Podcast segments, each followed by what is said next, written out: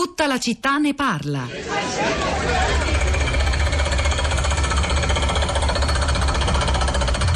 Ok, ho paura, ma eh, dove devo essere? Devo stare qui o devo andare a casa? E la, purtroppo la risposta che mi do è sempre devo stare qui. Mio figlio lui ha, ha messo su una sorta di difesa. Secondo lui ci sono, c'è la polizia e poi c'è la polizia notale. Non, non sono ottimista né pessimista perché dico che non ce la lasciano passare così. eh. gente eh, di tutte le risme, di tutte le ideologie, dal cattolico all'anarchico, trova giusto mettersi una maschera antigas. dovessero fare un cantiere qui, io andrò tutte le notti a tagliare il filo spinato. Ma devono mettermi in galera per impedirmi di tagliare il filo spinato. Era il trailer del film di Daniele Gaglianone 2014, un racconto in soggettiva di dieci attivisti del movimento Notav che da 25 anni in eh, Val di Susa si oppone con tenacia al progetto della Torino-Lione, cittadini qualsiasi che hanno scelto eh, di lottare ogni giorno. Gaglianone, eh, regista di, di quelle parti, nato ad Ancona ma vive da, da sempre, da, da- fin da piccolo a, a Torino e ha lungamente osservato e ascoltato eh, le persone coinvolte dalla costruzione della, della TAV. Eh, mi ha raggiunto in studio Sara Sanzi, buongiorno Sara, bentornata. Buongiorno Rosa, buongiorno, bentrovata, buongiorno anche a chi ci sta ascoltando, a chi ci segue sui social network in questo momento. Proprio sui social network quello della TAV è un tema molto discusso, molto discusso nelle ultime ore, stanno partecipando al dibattito anche i personaggi della nostra politica, da Maurizio Martina a Beppe Grillo, da Piero Fassino a Mara Carfagna, sono intervenuti anche lo scrittore Henry De Luca, l'economista Carlo Cottarelli che scrive il problema è che è diventata una questione politica. La pensa così anche Christian che sulla nostra pagina Facebook, la città di Radio 3, scrive vi sono scritte notav sui muri di tutte le città d'Italia, anche dove non c'è il treno. Non è più una questione tecnica, una proposta attinente agli aspetti tecnico-economici dell'opera, ma una questione esclusivamente politica. Abbiamo anche un messaggio di Mauro che fa riferimento all'ascoltatrice che a prima pagina ha messo in relazione la TAV e il Vaillant. Mauro, mh, sintetizziamo il suo messaggio, scrive tutti i dati geologici sulla costruzione della TAV sono disponibili da anni, sono stati verificati dalla comunità scientifica e neppure i consulenti del movimento Notav hanno trovato elementi per prevedere disastrose conseguenze in seguito alla costruzione della TAV. Altre gallerie di base sono state scavate, si stanno scavando sotto le Alpi, Gottardo, Brennero, Monteceneri e da nessuna parte si è parlato di catastrofi geologiche.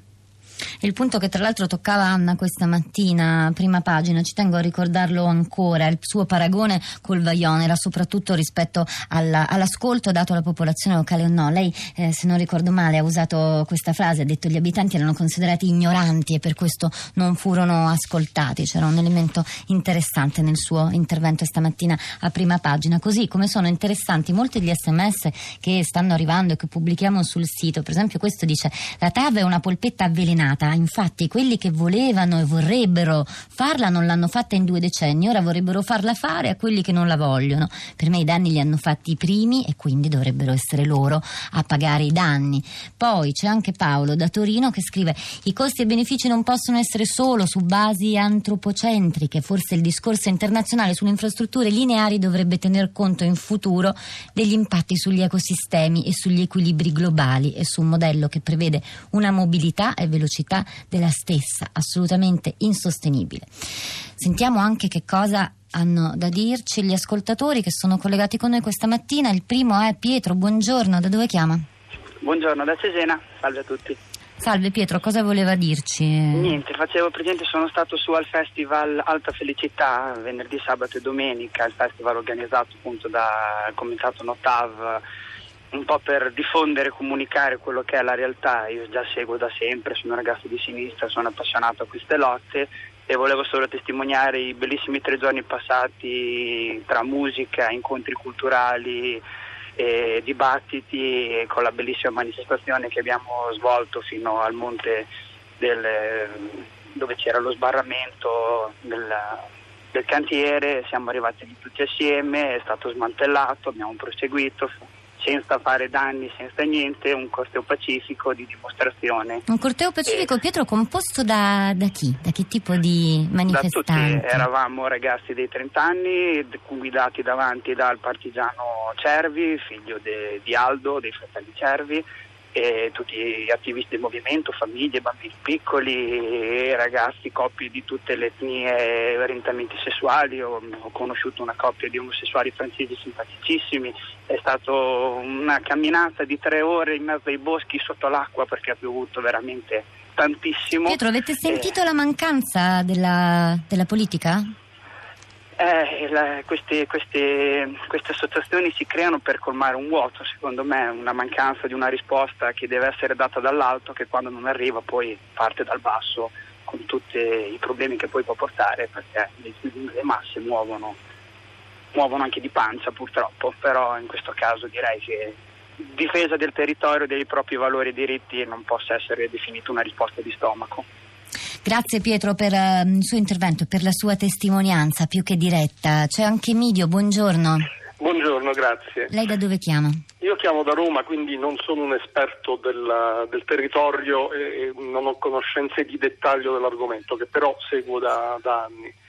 Eh, ho scoperto dalla vostra trasmissione che la Corte dei Corti francese eh, ha espresso dei dubbi sull'opera. Ora, se l'ha fatto la Corte dei Conti francese, evidentemente non è così manifestamente velleitario che lo si possa fare anche come cittadini italiani e mi domando se la Corte dei Conti italiana sia stata coinvolta, se abbia studiato l'argomento, se abbia qualcosa da dire. Poi rilevo il fatto che in Italia sono moltissime le opere anche utili, anche necessarie, che non sono state portate colpevolmente a termine se per una volta si dovesse stabilire che un'opera più, mh, produce più danni anche economici che benefici e ci si interrompesse, eh, forse non sarebbe neanche questo tanto sbagliato. E ha visto eh, Emidio sull'analisi costi-benefici i punti di vista degli ospiti che abbiamo sentito questa mattina erano anche eh, abbastanza diversi. Musso sosteneva la difficoltà di eh, elaborarli, mentre Mariso e Foglietta spiegavano che non bisogna guardare soltanto i costi della realizzazione, ma anche tutto quello che ne deriva. Giunti invece eh, faceva un discorso più simile al suo. Emidio, la ringrazio per il suo intervento e Sara, sentiamo eh, qualcos'altro dal, dai social network. Rosa, abbiamo Cristiana che definisce quella della TAV una bella storia di ordinaria mafiosità e abbiamo Rossella che pone una domanda, dice possiamo permetterci 30 anni di cantieri con tutto quello che comporta e consegue se le merci non hanno necessità dell'alta velocità per viaggiare. Su Twitter invece Piero scrive se non funzionano nemmeno i treni normali in questo paese, come potrà mai funzionare la TAV? Prima mettete a posto la rete ferroviaria esistente e poi ne riparleremo. Il dubbio è che chi è a favore della TAV ci guadagni sopra ed è un dubbio legittimo. Allora, altri sms che, che arrivano e che pubblichiamo, per esempio eh, Massimo dice seguire le tecnologie a prescindere, a prescindere dalla storia filosofica dell'uomo, per fortuna la mia vita finirà prima. C'è Eugenio anche con noi, buongiorno, da dove chiama? Sì, buongiorno, parlo da Torino. Una questione quindi che immagino conosca bene Eugenio. Beh, insomma sì, direi di sì. Bene nel senso che eh, sono coinvolto a livello regionale, provinciale. Eh, ma quello che dicevo nel mio sms è che io ai CITAV, chiamiamoli così, eh, addebito molto una scarsa eh, volontà di comunicazione, di informazione, di, di aggiornamento sull'avanzamento dell'opera. Cioè, mentre eh, ripeto, a prescindere completamente dal merito, i, i cosiddetti notav hanno avuto enormi, eh, enormi capacità da questo punto di vista. Una minoranza come sono, però a livello mediatico si sono veramente fatti sentire, a volte con metodi discutibili peraltro, però si sono fatti sentire. Eh, io equiparo la, la, TAV a una specie di cantiere su cui c'è un cartello noi stiamo lavorando per voi. Ecco, questa convinzione, questa condivisione è assolutamente mancata da parte di coloro, e, e, e, e sono i governi evidentemente, che hanno eh, sponsorizzato, sponsorizzato, l'opera. Insomma. Quindi Grazie. mediaticamente parlando è interessante il punto di vista sulla, sulla comunicazione che ci ha dato Eugenio. Grazie Sara. Rosa, abbiamo Alessandra che su Facebook proprio adesso in tempo reale scrive ogni governo dovrebbe proporre solo lavori che è in grado di realizzare negli anni di legislatura.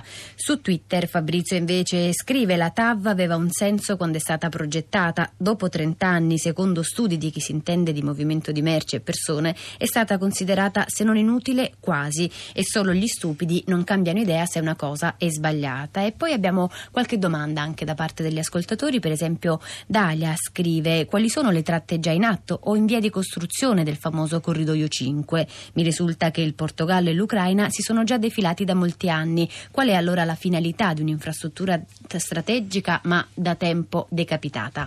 Provo a leggere, Sara, in rima, perdonatemi, il messaggio di Gabriella. Tave Ilva, questo è il cruccio, le ginocchia qui mi sbuccio. Sono in gioco capitali, soluzioni senza mali? I malanni sono tanti, tutti noi sappiamo quanti. Non esiste soluzione senza controindicazione.